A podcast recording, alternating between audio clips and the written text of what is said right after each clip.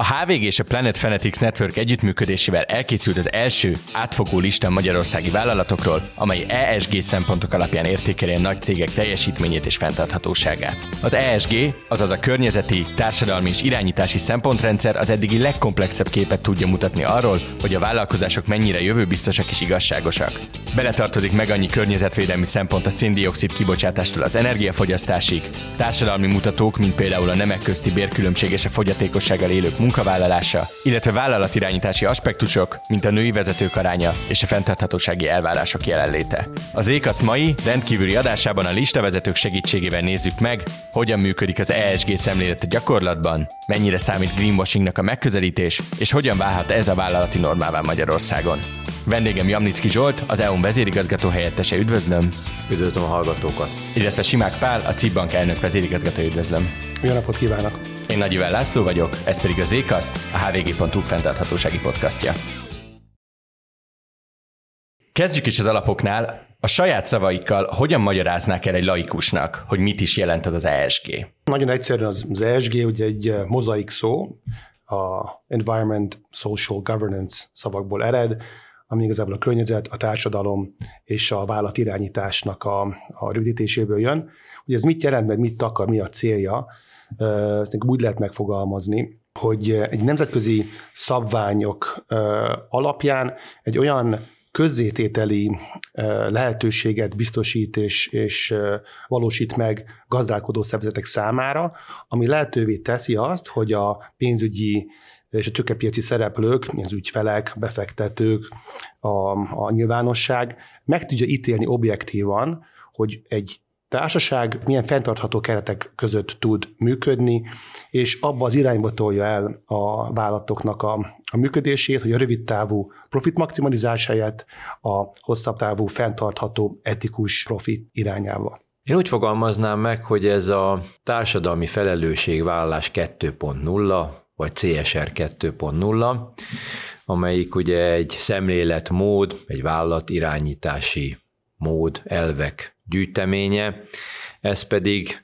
már kiterjed egy jelentésé, egy jelentéstételi kötelezettségtől, pontosabban 2023-tól, ugye mint egy 50 ezer európai vállalatot érintve, és ugye ebben megfogalmaztatik, megfogalmazódik a nem pénzügyi kockázatok és nem pénzügyi lehetőségeknek ugye a számbavétele, és ezáltal ugye a befektetők számára ad egy olyan plusz transzparenciát, hogy jobban lássák, hogy ez nem csak egy szemlélet, hanem ez konkrétan évről érve mérve van. Ugye ez egy, ahogy mondta is, egy továbbfejlesztett verzió gyakorlatilag a társadalmi felelősségvállalásnak, a CSR-nek. Mióta veszik figyelembe kimondottan az ESG szerinti működést a cégek, mondjuk Magyarországon, vagy mondjuk az önök esetében? Hát a mi esetünkben ez most már egy pár éve működik, ugye az ESG is egy idézőjelben új fogalom, ez 2021-ben jelent meg Európában idézőjelben egy jogszabályban,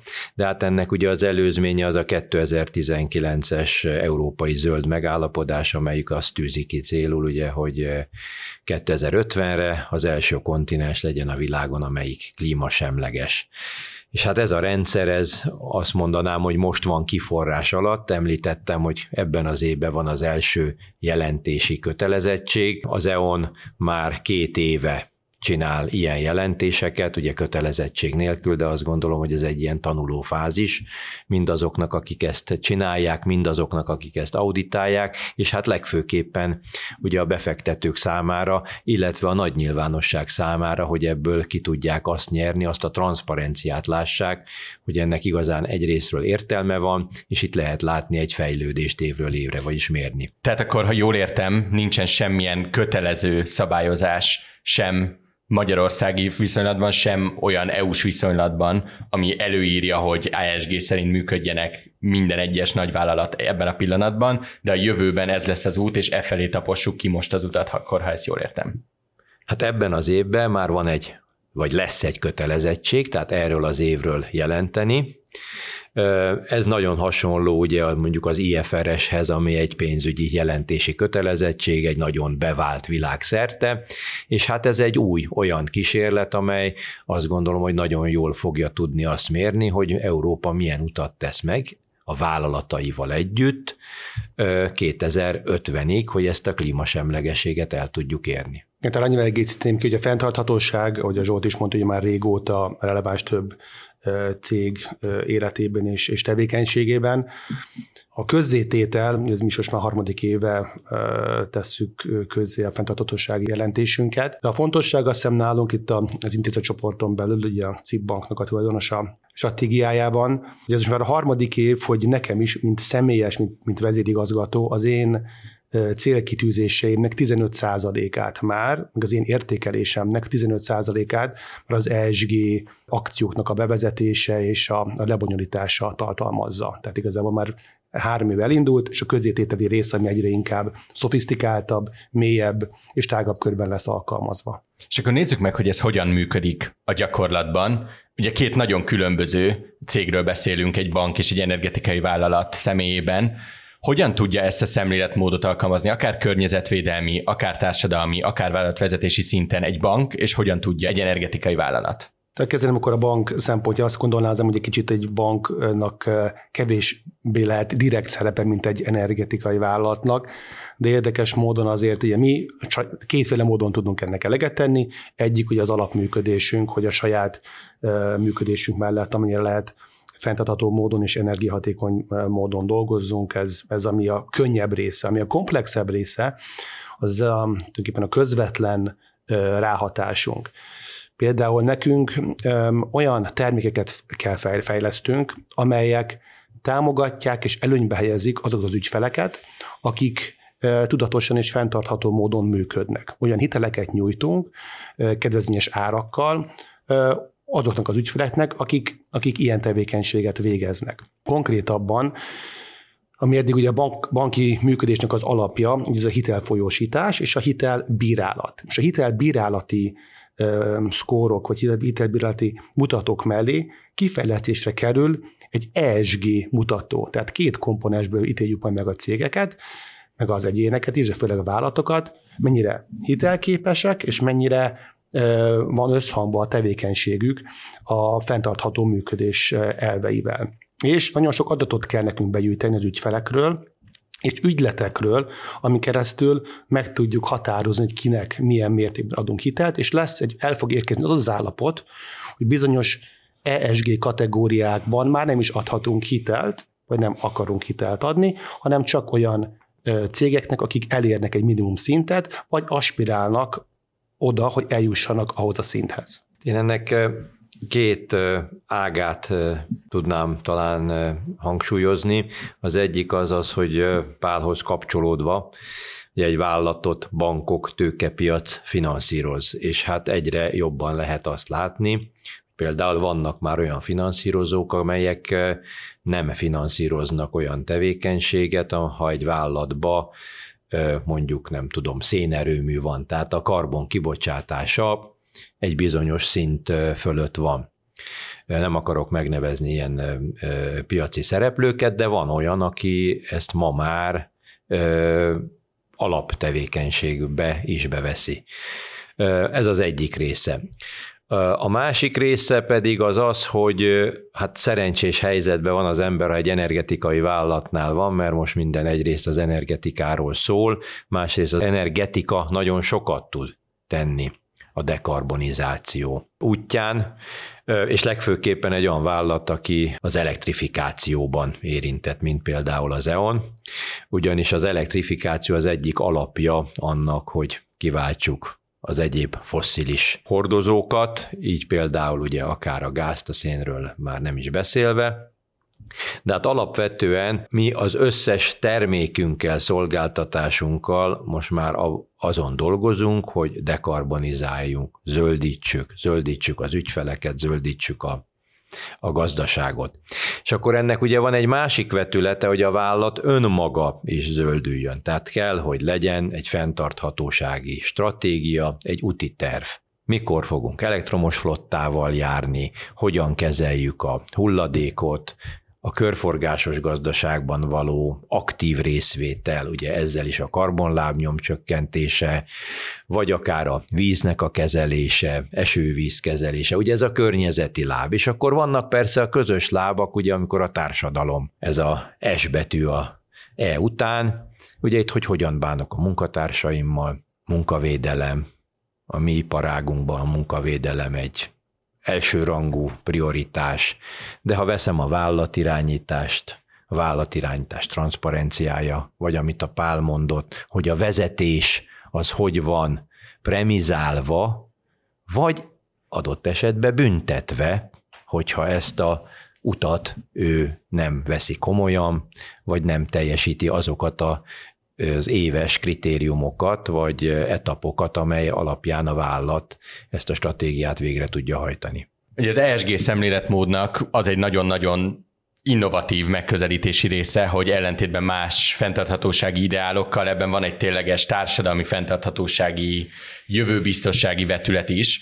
Mik azok a konkrét dolgok, amire mondjuk büszkék, amiben a vállalataik fejlődtek az elmúlt pár évben ezen a társadalmi és vezetési szinten. Hogyha valaki elolvassa most a HVG-nek az ESG kiadványát, amihez készül ez a beszélgetés is, abban látja, hogy nagyon sok olyan faktor van, mint például a fogyatékossággal élők munkavállalásának támogatása, vagy a női férfi bérszakadéknak a kiküszöbölése. Mik azok az előrelépések, amik mondjuk a CIB-nél és az EON-nál etére megtörténtek? Hát azt gondolom, hogy alapvetően a, a egyik legfontosabb szempont az tényleg a transzparenciának a biztosítása, mert ezek a kérdések, meg ezek, a, ezek az adatok egy cégen belül nyilvánosak, de az, hogy publikálni is tudjuk, meg publikálni is akarjuk, ez pluszban azért rátesz egy olyan felelősséget is a vállalat, a vállalat vezetésére, hogy ezekben a, ezekben a kimutatásokban jól szerepeljen. Így egyértelműen azt látszik, mint egy fontos elem, hogy hogyha az S részével foglalkozunk, főleg mondjuk a társadalmi részével, ott egyértelműen mi is megszabtunk már magunknak olyan kereteket, hogy például a női vezetők arányának a, a minimum értéke.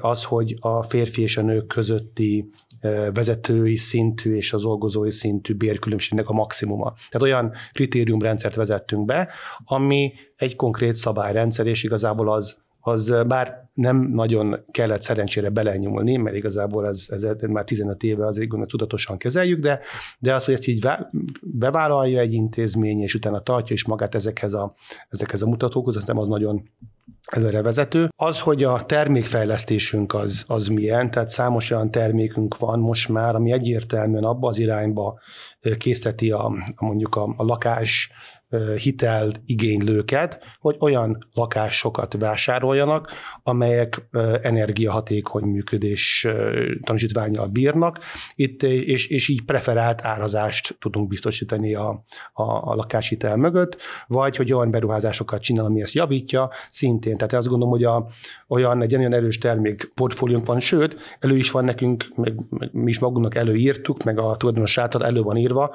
hogy hány százaléka a teljes hitelfolyósításunknak kell, hogy minimum szinten zöld kategóriába kerüljön. Ugye ez előjön, ezzel majd később beszélünk erről a, a greenwashing problémáról, hogy mit, mi az, ami tényleg zöld, és mi az, ami nem, de, de az, hogy tudatosan már több mint 10% a, a hiteleinknek zöld kvalifikációs besorolásban van, az egy komoly előrelépés, azt gondolom. Tehát én is a termékeket mindenképpen megemlíteném, illetve a, a hálózat, az infrastruktúra. Ugye az infrastruktúra az alapja az elektrifikációnak, tehát mint egy egy milliárd eurót fogunk az elkövetkezendő két-három évben csak a hálózatfejlesztésre költeni, pont azért, hogy ezt az úgynevezett decentralizált, megújuló energiára alapítandó, dekarbonizált gazdaságot elő tudjuk segíteni, hogy ennek a az elektron mozgásnak meg legyen az az infrastruktúrális háttere, ami ezt lehetővé teszi.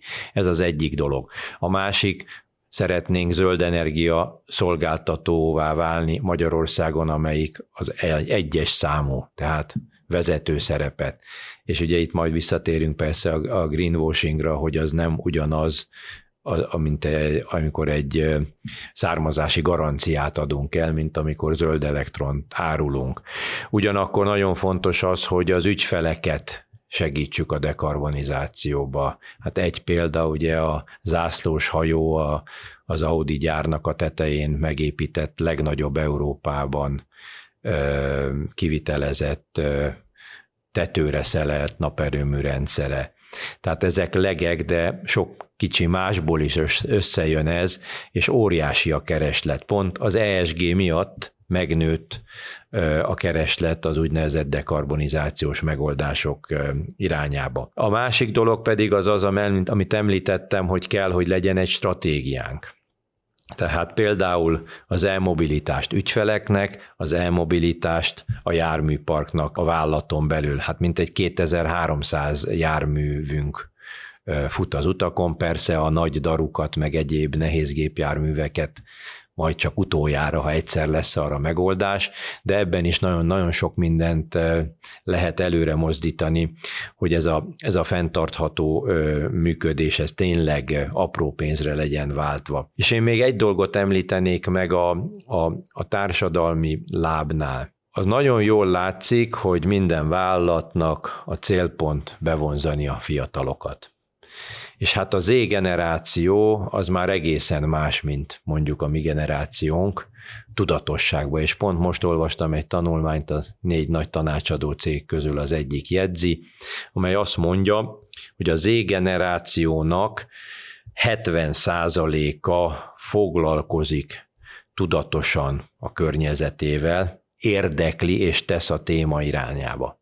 És akkor van egy másik hír, hogy több mint 40 százalék mondta azt, hogy ő azért váltana munkahelyet, ha egy másik munkahely vagy másik munkáltató ezt a témát, a környezetvédelmet, vagy az ESG-t széles körbe jobban előtérbe helyezi, mint az a munkahely, ahol éppen dolgozik.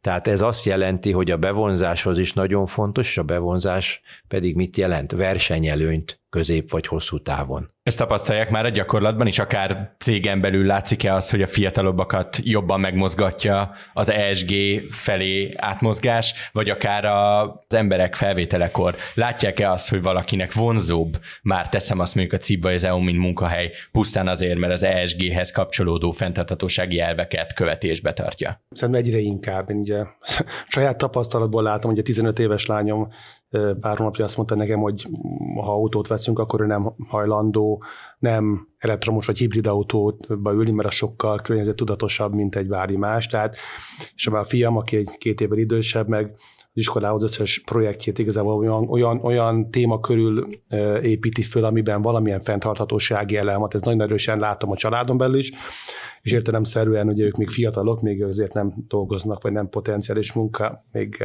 nem, nem CIB kollégák korosztálya még, de látszik, hogy azért ez a tudatosság, ez, ez, ez sok fiatalt vonz, mind ügyfél oldalon, az ügyfél, ugye ügyfél szempontjából releváns, mert azért egy nagyon komoly megkülönböztető elem tud lenni egy, egy vállalat számára, amikor a, az ügyfelekethez szól, és a megtartás meg a, meg a felvétel szempontjából is, hogy ez egy, egy olyan plusz elem, ami szerintem egyre fontosabb a, a mai fiatalok tekintetében, igen mondjuk úgy ügyfeleknél, olyan fiataloknál, akiknek az első bankszámláját alapítják, vagy akik maguknak csinálják az elsőt, akár mondjuk diákhitelhez, vagy első munkához, ott látják azt, hogy van bennük egy ilyen törekvés arra, hogy minél fenntarthatóbb legyen mondjuk az a bank, vagy az a bankszámla akár, amit ők megnyitnak.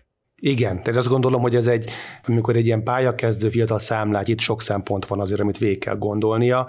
Ugye először van pénzügyi tudatosság, amit első meg kell érteni, hogy mi hogy, hogy mi hogy működik, és onnantól ugye van a számnyitás. Talán a számnyitásnál még ez a szempont nem jön elő olyan mértékben, mert ott egy alapfunkcióról beszélünk, de amikor egyre, egyre több terméket vesz igénybe egy, egy, egy fiatal, ott ez a tudatosság egyre inkább előjön, és igazából jelentős megkülönböztetés lehet. Egyrészt direkt módon, mert mondom, az árazásban is már vannak olyan termékek, amiken keresztül azért érvényesül, és és hogyha látják azt is, hogy azért van ár előny, akkor értik azt is, vagy látják azt is, hogy egy vállalat vagy egy bank az kezeli ezt is, és, és ezt a témát komolyan gondolja, és azt gondolja, hogy van egy felelőssége, hogy nem csak ő maga viselkedjen felelősségtudatosan, meg fenntartható módon, nem rá akarja vezetni még inkább a társadalmat, hogy így viselkedjen. És ez fiatalok számára az egy nagyon fontos szempont, hogy ne csak ők érezzék, hogy, hogy ez fontos, hanem minél többen érezzük, érezzük, hogy fontos,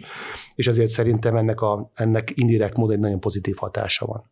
Engem ami megdöbbentett, és rájöttem arra, hogy mekkora ereje van annak, hogy transzparens egy vállalat, és közzétesz információkat, beszél arról, amit jól csinál, persze beszél arról is, amit nem annyira jól, és több állásinterjún jött vissza, hogy a fiatalok utána olvasnak, interneten itt-ott, fel vannak készülve a vállalatból, és fel vannak készülve a fenntarthatóságból. És amikor visszajelzik, hogy hú, milyen jó dolog, hogy az egyik úttörői voltatok annak, hogy Budapesten egy elektromos robogó megosztás működik, mert hogy ezt szeretjük.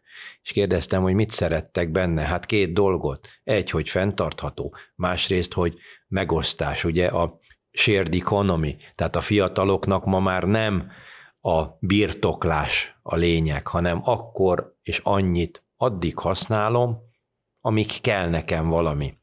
És hát ezek, ugye az ember autodidakta módon megpróbált előre menni, de ezek a visszajelzések nagyon sokat segítenek, hogy mekkora változás van, és hogy ezt a változást nagyon gyorsan kell végigvinni vállati szinten, és ugye egy beszélünk nálunk egy 6000 fölötti vállalatról, infrastruktúra, megoldás, értékesítés, nagyon különböző területek, és hát csak úgy lehet bevonzani a fiatalokat, hogy mutatunk egy irányt, és mutatunk jó irányokat nekik, és hát erre kérjük őket, hogy ebben vegyenek részt. Tehát szerintem ez az egésznek a sikere. Még egy dolgot hozzátennék, amit a Zsolt mondott, hogy őszintéknek kell lenni egy a vállalatoknak, mert ez a fiatalok, ha valamilyen nem az, amit mondunk, azt rögtön látják, rögtön észlelik és rögtön visszajeleznek, vagy social médián keresztül, vagy a lábukkal, vagy a pénztárcájukkal, tehát ott nem lehet azt mondani, hogy zöldek vagyunk, de nem vagyunk. Tehát igazából ebből a szempontból nagyon erős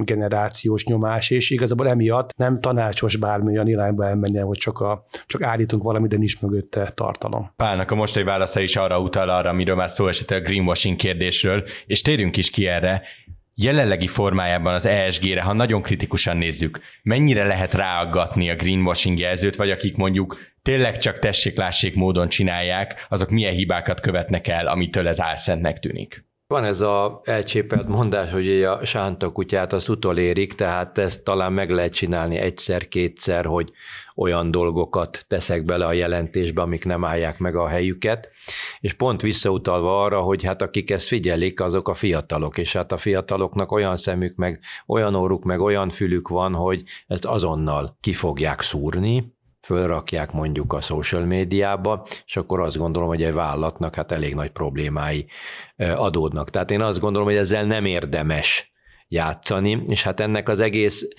jelentésrendszernek pont az a lényege, hogy nem azt kell bemutatni, hogy ma mennyire jól, jó vagyok, hanem azt kell tudni bemutatni, hogy ma hol tartok. És utána minden évbe az elmozdulást, a deltát kell, kellene bemutatni, persze a pozitív elmozdulás, mert különben ugye nem éri el a célját. Tehát én nekem meggyőződésem az, hogy nagyon kis számba lesznek olyan vállalatok, akik ezzel megpróbálnak visszaélni, mert egyszerűen ezt ma a mai világban nem lehet nem lehet megúszni. És nem is egy megúszás, azt gondolom, hanem ha ezt valaki jól csinálja, ez egy versenyelőnyt jelent.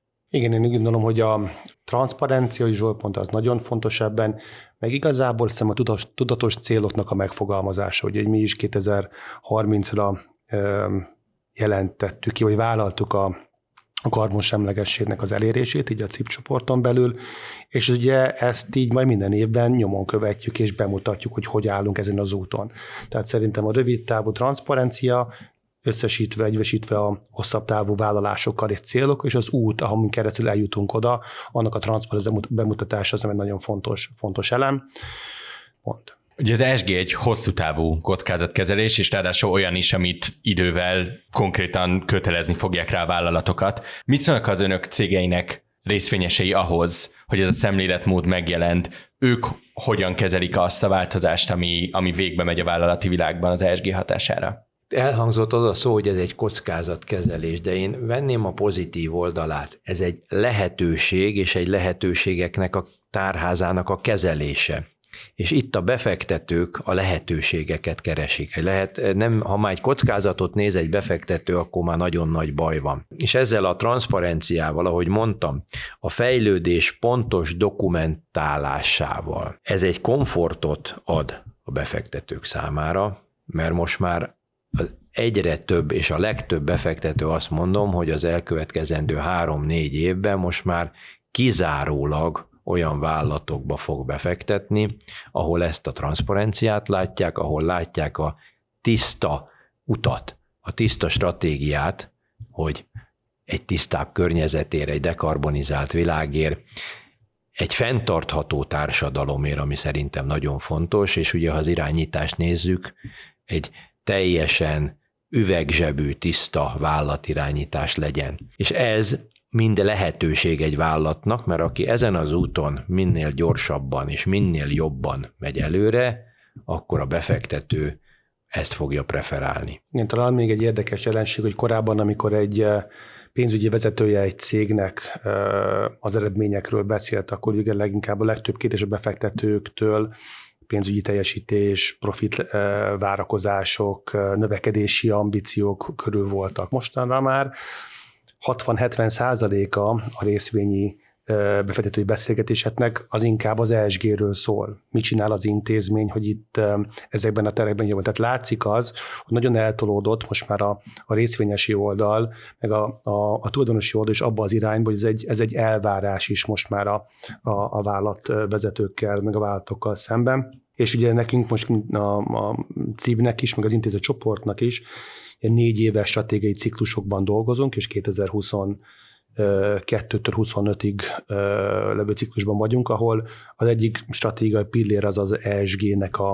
a stratégiának az implementálása, és tulajdonképpen ez, ez egy rendszeres olyan elem, ami, ami a, amit számon is kérnek, és, és nyomon követik a, a részvényesek, befektetők, hogy hogyan tudja a bankcsoport ezeket a célokat elérni. Magyarországon azt látjuk, hogy a fogyasztók híresen árérzékenyek, és azt is látjuk ezzel párhuzamosan, hogy minden fenntarthatósági beruházás és minden, amit jelenleg a zöld átmenetbe fektetünk, azok nagyon nagy pluszköltséges beruházások, egészen addig lefordítva, hogy egy elektromos autót megvenni sokszorosába kerül egy hasonló kaliberű benzines autóig, és ez meg annyi más helyzetben is látjuk, hogy fenntartható megoldások többe kerülnek, mint a nem fenntarthatóak, és ezzel egy ilyen dilemmába helyezik az embereket, hát hogy mi a fontosabb a most a mai pénztárcám, vagy a holnapi környezetem.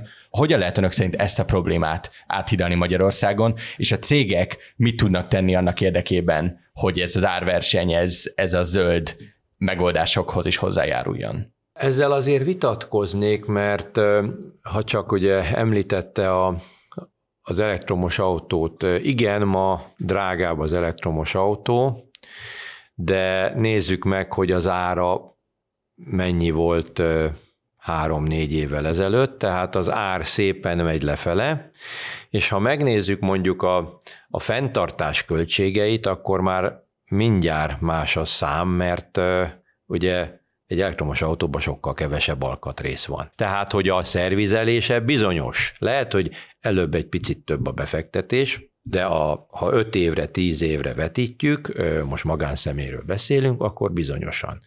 De hogyha megnézzünk vállalkozásokat, akkor ott már az elektromos töltéssel kombinálva például ilyen futárszolgálatnál bizonyosan az elektromos autó javára szól a matematika. Vagy mondok egy másik példát, azért a, az elmúlt egy évnek a áralakulásai, akár gázban, akár áramban, az nagyon jól mutatják, hogy ö, most igaz, hogy megnyugodtak az árak, de a régi békeidőkhöz képest is egy-két-háromszoros, és ez bizonyosan fenn fog maradni. Aztán megint nem tudjuk, hogy ezek a kiugrások mikor lesznek. Tehát ma már nagyon sok vállalkozás azt mondja, hogy én önmagamnak akarom megtermelni, még akkor is, ha beruházással jár, de ott pontosan meg tudom számolni a következő tíz évre, hogy tíz egység lesz mondjuk az áramára. És lehet, hogy egyik évben, ha a piacon veszem meg kettő egység, de lehet, hogy a következő évben 20 egység. Tehát ez a stabilitás is most már egy nagyon fontos dolog. Ugye ezt most pénzügyi szemléletből nézzük, de mit csinálunk? Fenntarthatóak leszünk, mert zöld energiát termelünk, és még egy nagyon fontos dolog van, ugye az egy sokkal olcsóbb energia, amit a közelbe termelek meg, mint amikor szállítom. Hát már csak a szállítási költséget kell kifizetni. Tehát, hogy ez egy nagyon komplex dolog, és nagyon sok szempont játszik itt, de az látszik, hogy mindegyikre lehet mondani egy olyan mondást, amely a fenntarthatóságot, a zöldülést, a zöldítést elősegíti, ugyanakkor a pénztárcában jelentkezik ennek a haszna, közép vagy hosszú távon bizonyosan. Teljesen egyetértek alapvetően, mi is most pont három napja beszéltük át az új autó beszerzési politikáját a banknak, hogy milyen irányba menjünk, és pont ezeket az elemzéseket végeztük el, hogy hibrid, plug-in hibrid, elektromos autó, melyik legyen, és igazából a hosszú távú szemlélet, meg még pénzügyileg is azt gondolom, hogy most már egyre inkább megéri a, az elektromos autók irányába menni, és amit a Zsolt mondott, ami nagyon fontos, nem a kiszámíthatóság, mert szerintem az az, ami leginkább több vállalkozás vagy, vagy egyének számára nehéz, hogyha nem kiszámíthatóan mozog valami. Ha ezt valamilyen beruházással lehet csökkenteni ezt a volatilitást, az szerintem mindenki számára logikus, meg így, amikor um, indirekt hatásként is még kiemelném, hogy, hogy amit mi csinálunk a, a, a bankunkban, azt szerintem azt látják a kollégáink, és a kollégáink ezt remélhetőleg tovább is viszik otthon, és frusztrálódnak egyes olyan dolgok, amit én is ma reggel vittük ki, a, vittem ki a, a szelektív hulladékot az utcára, hogy vigyék el, és azt nem hogy miért van az, hogy havonta viszik egyszer, és a szemetet meg négyszer havonta. Máshol kétszer viszik a szemetet, vagy két hetente, és a szelektívet meg minden héten. Tehát van egy pár olyan dolog, ahol a, a napi működésben szembesi, szembesülünk olyan dolgokkal, ahol lehetnénk még máshol környezetudatosabbak, és hogy mi úgy működünk a vállalati oldalon, akkor ez szerintem kihat a, a kollégáinkra, akik szintén ezt képviselik majd a napi életükben. Végezetül azt hadd kérdezzem meg, hogy itt az éghazban fókuszálunk arra, hogy, hogy maradjunk emberközeliek, és leszerezzünk kézzelfogható tapasztalatokat a fenntarthatóságról. Hogyha valaki ma vállalkozást vezet, vállalkozást indít, és fenntartható szeretne lenni, és szeretne egy jövőbiztos cégnek az élére állni, mit tanácsolnának neki személyesen? Mi az a szemléletmód? Mik azok az elvek, amelyek nélkül ma nem lehet egyszerűen a vállalkozás világában jelen lenni? Talán az egyet emelném ki leginkább, hogy nem szabad aludértékelni a fogyasztóiknak a, a preferenciáját és a gondolkodás módját ezen a téren, mint a fenntarthatóság. Ez egyre erősebb lesz, egyre megfontoltabb lesz, és egyre inkább tudatos lesz a, a, az ügyfeleknek a választása, hogy mit vesznek, mit vásárolnak, és, és kitől vesznek termékeket. Ezért vállalatvezetőként ezt már nagyon hamar el kell kezdeni gondolkodni, a termékeim, a szolgáltatás, amit nyújtunk, az milyen módon tudna megfelelni ezeknek az, ezeknek az elvárásoknak, amik egyre inkább fokozódni fognak a közeljövőben. Én azt mondom, hogy ha én egy vállalkozást elindítanék, akkor biztos nagyot álmodnék, és a nagy álomnak általában az a vége, hogy nő a vállalkozás, tehát hogy fejlődik. És a fejlődéshez, a fejlesztéshez tőke kell, kivéve, hogy ha nem vagyok egy nagyon gazdag ember, és a sajátomat teszem bele, de akkor biztos nem tenném bele, mert aki ugye gazdag, az pontosan tudja, hogy olcsóbb más pénzét használni, viszont a más pénzét úgy tudom csak igénybe venni, ha az ESG-nek már az elején akkor az álom megjön, meg fogok felelni, megpróbálok először gondolatban, és utána minden cselekedetemmel. Ugyanis a finanszírozásnak, a jövő finanszírozásának az alapja lesz ez, amiről eddig is beszéltünk, és a sikernek szerintem ez a kulcsa, és utána, ahogy mondtam, ez bizonyosan versenyelőnyt is fog jelenteni. És ugye zöldmezősen mindig könnyebb indulni, tehát én ezt javasolnám bárkinek is. Nagyon szépen köszönöm a beszélgetést. Ez volt az Ékasz rendkívüli ESG fókuszú adása, köszönjük a figyelmet! A HVG ESG mellékletét megtalálják a heti labban és a hvg.hu-n, addig is iratkozzanak fel a hvg.hu podcastokra, hogy ne maradjanak le az Ékaszt, a Fülke, a Mérlegen és az Elvitelre további adásairól. Én Nagy Iván László vagyok, viszont hallásra!